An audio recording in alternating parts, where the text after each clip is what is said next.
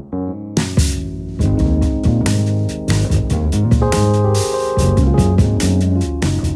Welcome to a new edition of the Neon Jazz interview series with Bronx based jazz pianist, composer, arranger, and author Sharp Radway. We talked at length about his career in music, the arts, COVID, and his newest 2022 CD, Black Woman, A Conversation. The album is a tribute to the beauty, strength, and diversity of black women.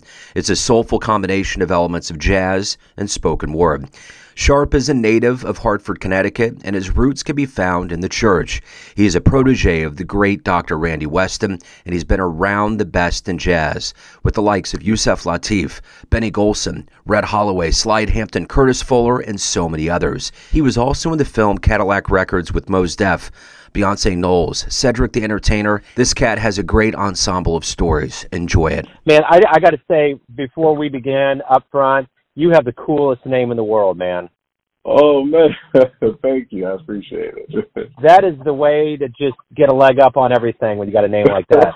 uh, as they say, from your mouth to God's ears. there you go. I think the one thing there's so many levels of this album that are necessary that make sense, not only because of the times we're living through, but we're celebrating women this month. We really need to be very mindful of equality, of, of balancing things out on planet Earth. So this album, to me, seems like it's it's a triumph at this time in our history. Talk to me a little bit about how it feels to come out now with, you know, celebrating women. We're coming out of COVID, all of those things that are happening on the planet. Did you say it was a triumph? Is that the word? Yes. Wow, yeah. incredible. well, um, this record, uh, I would say is uh, just like any composition or arrangement that I might do, or any um, performance, so-called performance that I might do. It, this project is, I would say, divinely inspired. You know, I um, started working on this project in 2017. It's just now been released. you know, so I think it's really, um, I think it's really a divinely appointed time for this record, you know. And I feel blessed to have uh, received these pieces and composed them, and I feel especially blessed to be able to present this musical offering at this time. You know, with the the people who have uh, received feedback from, who've purchased the record, or uh, people who I've gifted the record to, they've come back and, and shared with me that, you know, during these times, you know, it leaves them with a sense of uh, encouragement. Some have said that they've been inspired and uplifted. Some have shared that they've learned some things from the conversations on the record. And I think it's just the divinely appointed time for this record to be released right now. Absolutely. And, you know, just based with the responses that you've gotten so far, overall, what are you hoping the listener gets from this? How do you want them to feel when they're done listening to this album? I would like everybody to to just have a uh, uh, just a, uh, a great listening experience where they might come away feeling inspired or uplifted or healed, just blessed in some kind of way. The title of the record is Black Woman, a conversation, but the music is for everybody, you know. you know, the the music was written and composed and performed with uh those objectives in mind, you know. You know, so I just hope that people would would would learn something from like I said from the conversations that you hear on the record, and also just get some food for the spirit. Food for, for sure. and food for the spirit. You know, we've been going through this COVID time. It's been a mm-hmm. time mm-hmm. of quarantine and self reflection. What did you learn about yourself over this time that maybe you didn't realize before that's going to make you stronger as you get out and perform more live music and promote this new album? I learned that I that I need or that I was in need of more time for myself in terms of uh, just taking care of uh, my own well-being, you know, in terms of health, physically and mentally and spiritually. I found that I was doing way too much before the pandemic. I found that this is actually a necessary thing for me to separate myself and feed myself so I have more to offer. This is something that uh, I was already aware of, but I became a little more aware of, a little more conscious of. And I find that I'm able to bring more things to the music when I perform now as a result. I learned I learned a lot of things about myself, you know. Talk to me about your beginnings. You grew up in Hartford. Talk to me about how you started out in music and how kind of the jaws of jazz, so to speak, grabbed you and it became your life. Oh, I love how you said it. The jaws of jazz. I love that. right on. Yeah, it sure got it sure got its bite on me. It hasn't let go yet. yes. Yes, oh, sir.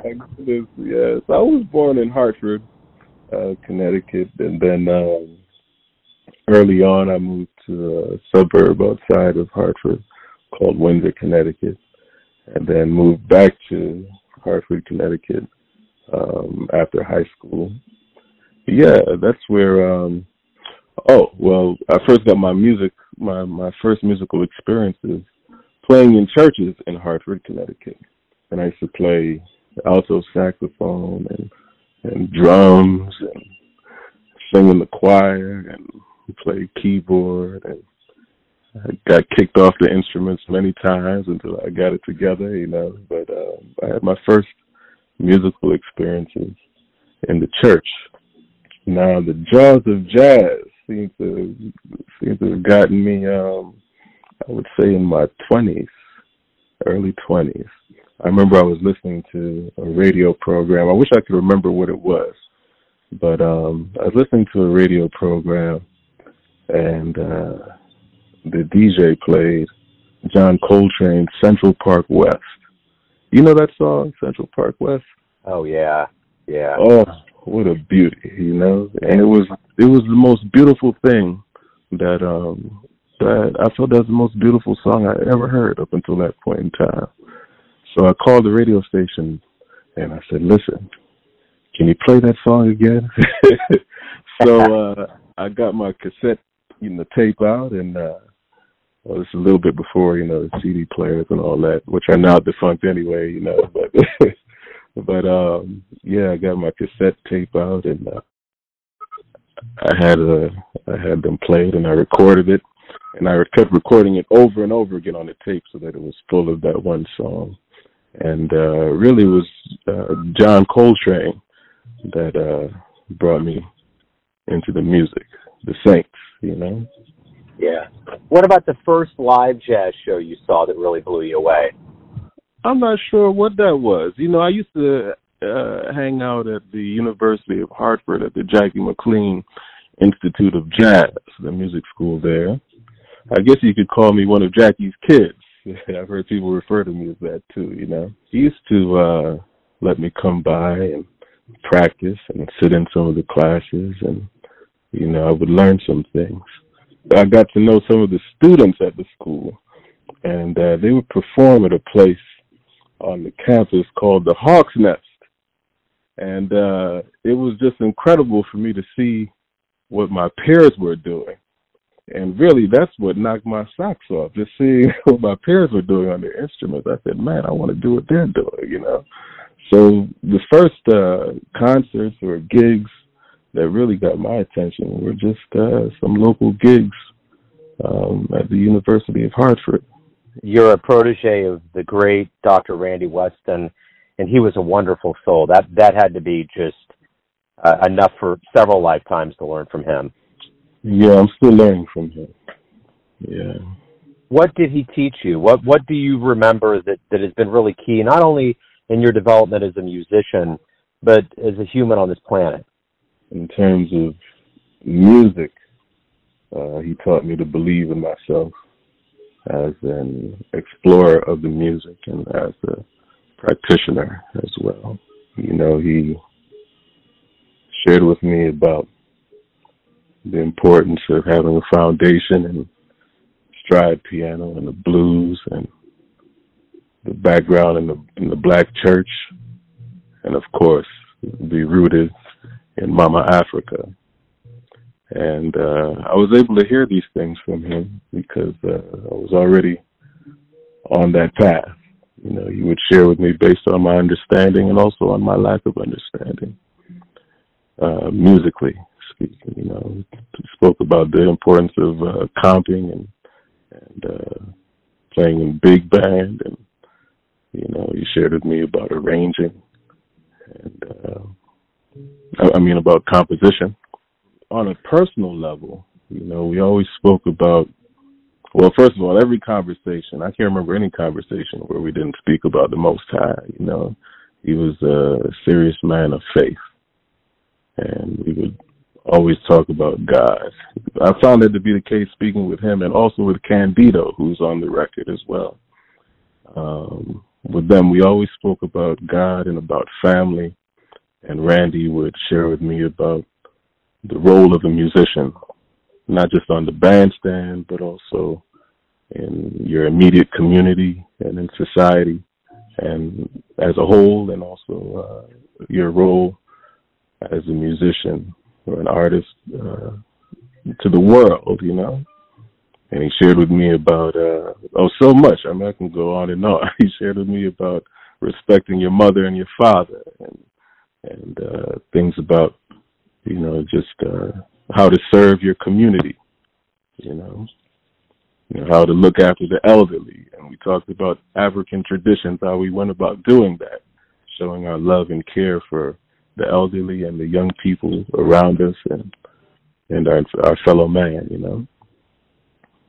So there are many things, many things I learned from Randy. Uh, I have two quick stories about both of those men, you, uh, Candido and Randy. Mm-hmm. I interviewed Randy some years ago, and I had never had anybody explain to me the roots and etymology of jazz the way he did. It actually it, it made my hair stand up. He said, mm-hmm. "Joe, I'm going to explain to you right now that that the jazz came from Africa, and if you go to yeah. Africa, everything swings.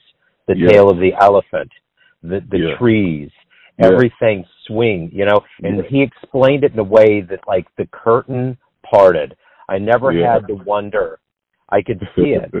um, mm-hmm. so that's the one thing. And Randy was just that he was one of those first interviews where everything that he said was like magic. He was like a, mm. a, a the leader of the Jazz Jedi Council in Cloud City and Empire mm. Strikes Back. You know, he he he was one of the the genius elders. But the other thing is, is that I got married in 2019, and my wife, when we met a few years before. Oh, thank you, man. Absolutely. Yeah. A few years before, as a jazz guy, the first date that I took her to, Candido mm-hmm. came to Kansas City and played at mm-hmm. the Jazz Museum off 18 and Vine, and yeah. we will never forget that. Yeah, and mm-hmm. just at his age and how vigorous he still was at 90, it was beautiful. Yeah. So, anyways, I wonder wondrous memories of both of them for sure. Yes, yes. You know, those were my two oldest friends. you know. Wow. And actually, yeah. on on uh on a couple, you know, on multiple levels, my closest friends. You know. Yeah. yeah. I really felt that. You know, Randy somehow he just he just understood me. He just got me. you know, sometimes I don't know if you've experienced that, but that's something to know that someone just gets you you know? Yeah. For sure. Yeah, and I feel especially blessed to have him as part of my life and you know part of this life's journey. You know? I'm curious, you know, as a creator. I mean, you've been in film, in music. You, you're at, mm-hmm. at the core of you, you're a creator and an artist. And I'm curious, what motivates you every day to get up and to create whatever you decide to get into that day? What is it that you like the best about this process? Well, you know, I was I was sharing, you know, that that for me, uh man, I don't know how other uh, any other way to say it, but things are divinely inspired for myself. That's just how it is for me, you know. Um and I can draw from any kind of uh interaction that I may have with someone or an, an interaction with nature or some observation um that I was fortunate enough to have made or something someone said to me, something that came up in a conversation. You know, I draw inspiration from all of those different places, you know. really my music, um, even if I'm arranging something uh, uh, uh, that was that was uh, composed by someone else, um, still my music uh, it reflects just uh, you know my life and what's around me and what I can see around me and what I've experienced. You know, I draw from whatever it is that I'm experiencing. I hope that answer isn't too vague. It did. no, no, no, no, no, no. That's beautiful. That's great. And and and I'm curious too. As the world kind of opens up and you're promoting this album, what do you hope we all realize about the power of live music that we've largely been away from for two years when things start getting back into into focus and shows begin again?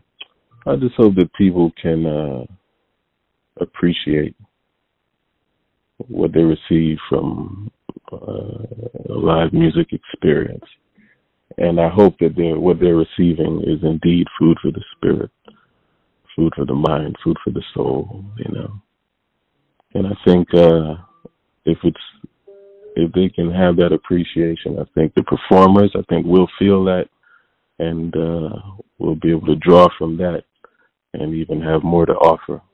You know, the other thing about your career too, you know, you learned from Randy, Randy, but you've also been around so many other very esteemed musicians throughout your life. And I'm curious, as somebody that teaches young musicians that you're around, what have you learned from the elder statesmen, those that, that we would consider legends and luminaries in this craft, that have that you've gotten from them that you in turn give back to the younger generation to keep this jazz torch going?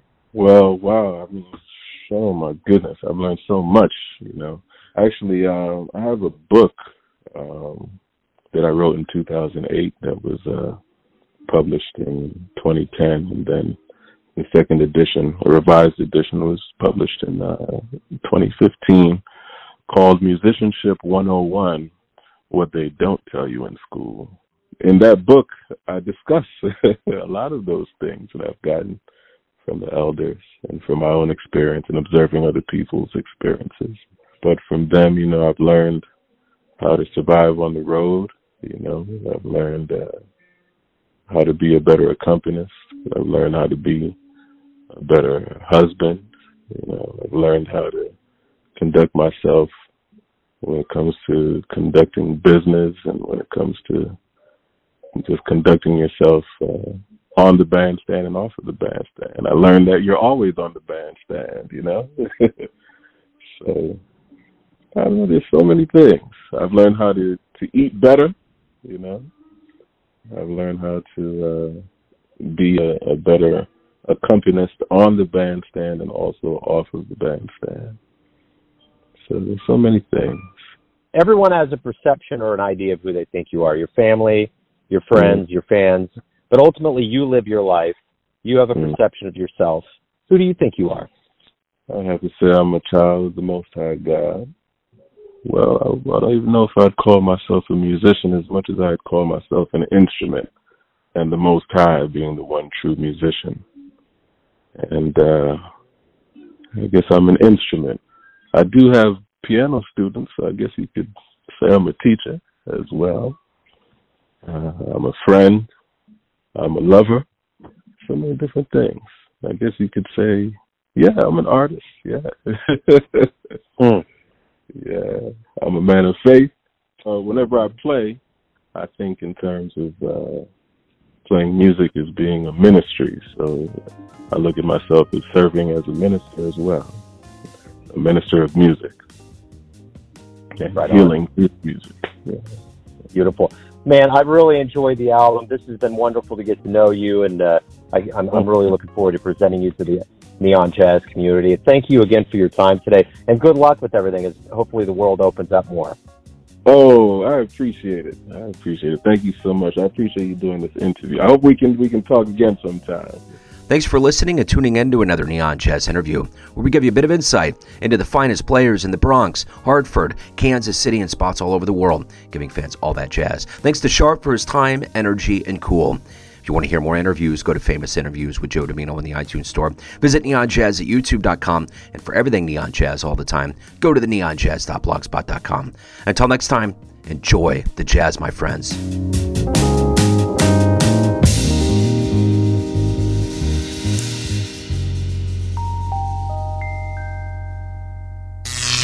Neon Jazz.